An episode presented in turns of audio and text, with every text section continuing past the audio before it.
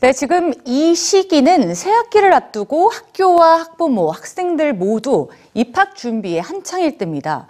그리고 일본에선 신입생들을 위해서 교칙을 공개하는 학교들이 점점 늘고 있다고 하는데요. 이는 과거에 시행된 불합리한 교칙에 대한 반성에서 나온 변화라고 합니다. 뉴스지에서 만나보시죠. 학교에서는 학생들이 지켜야 할 규칙이 있죠. 최근 일본에서는 교칙 문제가 사회적 화두로 떠올랐습니다. 머리 길이는 짧게 할 것, 교복 위에 스웨터를 입지 말 것, 염색 금지, 속옷은 흰색만 착용할 것, 곱슬머리는 증명 신청서를 제출할 것, 복도에서 선생님과 마주치면 눈을 바라보고 인사할 것, 마음속으로 3초를 셀 것. 문제가 되고 있는 블랙 교칙으로 불리는 교칙들 중 일부입니다.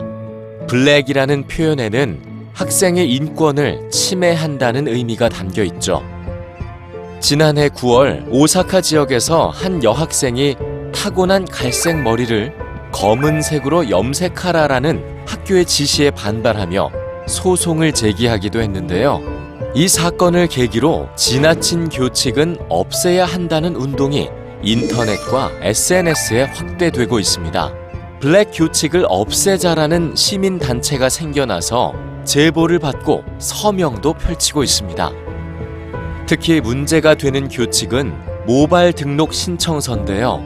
태어날 때부터 갈색 머리나 곱슬 머리라는 사실을 등록해 염색이나 파마를 하지 않았다는 걸 증명하는 서류입니다. 보호자가 사실관계를 확인하고 도장을 찍어 제출합니다. 일본의 한 언론이 도쿄의 고등학교 교장과 교감들을 취재한 결과에 따르면 학생과 학부모에게서 모발 등록 신청서를 받은 고등학교가 57%나 되는 것으로 나타났습니다. 학생 지도라는 명목으로 수십 년 전에 만들어진 기준을 강요하는 불합리한 교칙 때문에 학교를 가는 게 괴롭다고 호소하는 학생들도 적지 않다고 하는데요. 이렇게 블랙 교칙 문제가 사회적 문제로 떠오르자 일부 지역의 교육청에서는 학교 홈페이지에 학교 교칙을 공개하도록 하고 있습니다. 학생들과 학부모 의견을 적극적으로 들어서 교칙을 재검토하는 학교도 늘고 있는데요.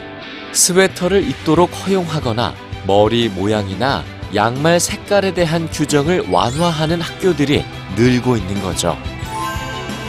우리의 학교들은 어떤가요? 새로운 시대에는 사회 전체가 공감할 수 있는 규칙이 필요합니다. 무엇을 위한 교칙, 누구를 위한 규칙인지, 시대 변화를 반영하지 못하고 있지는 않는지, 우리의 교육을 되돌아봐야 할 것 같습니다.